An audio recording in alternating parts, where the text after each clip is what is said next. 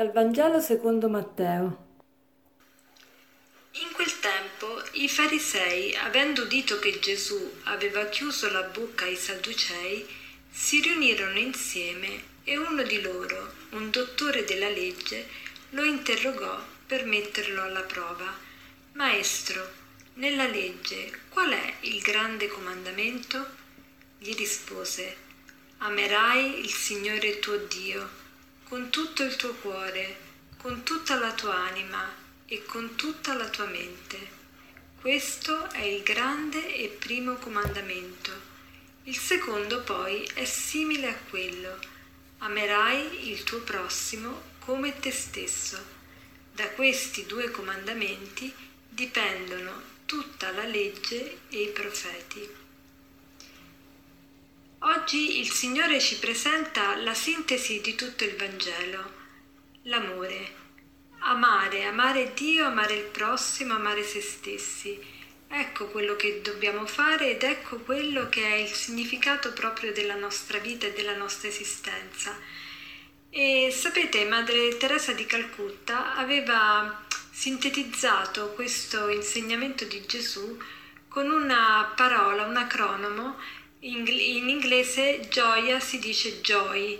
Joy è scritto con la I lunga, la O e la Y.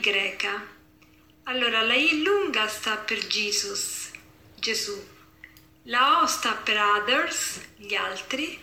La Y sta per yourself, te stesso. Diceva Madre Teresa di Calcutta, se tu vuoi trovare gioia nella vita, è semplice, basta che tu metti Gesù al primo posto nel, nell'amore, amare Dio quindi al primo posto, poi others, gli altri e poi yourself. Cioè diceva praticamente che la gioia è dovuta proprio a questo ordine, mettere Dio al primo posto, poi gli altri e poi te stesso. Ed effettivamente se voi ci provate avrete la vera gioia. Allora la parola di oggi ci vuole far scoprire non solo qual è il grande comandamento, ma qual è la grande gioia, perché il comandamento e la gioia sono legati insieme. Tutto ciò che il Signore ce lo dice, ce lo dice perché noi possiamo trovare gioia. Non ce lo dice per imporci un fardello sulle spalle, ma al contrario per darci la, la vera gioia. Allora oggi proviamo a mettere Dio al primo posto, poi gli altri e poi noi stessi. E che cosa vuol dire questo? Mettere Dio al primo posto. Vuol dire innanzitutto non dire Signore, Signore, ma fare la volontà di Dio. E qual è la volontà di Dio? È che noi mettiamo in pratica l'amore. E volete sapere che cos'è l'amore? È molto semplice Basta andare alla, nella prima lettera ai Corinzi, al capitolo tredicesimo, San Paolo ci dà una spiegazione di che cosa sia l'amore.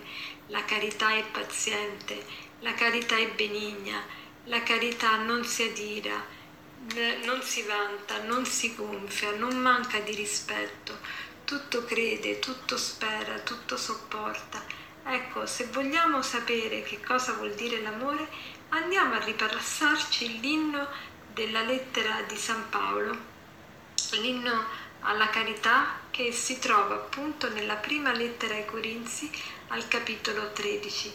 La carità è paziente, è benigna la carità, non è invidiosa la carità, non si vanta, non si gonfia, non manca di interesse, non cerca non, cerca, non manca di rispetto, non cerca il suo interesse, non si adira, non tiene conto del male ricevuto, non gode dell'ingiustizia, ma si compiace della verità, tutto copre, tutto crede, tutto spera, tutto sopporta.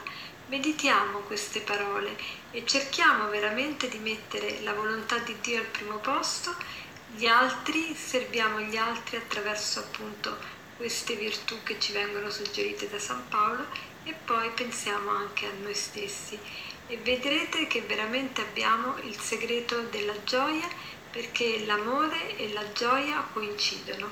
Buona giornata.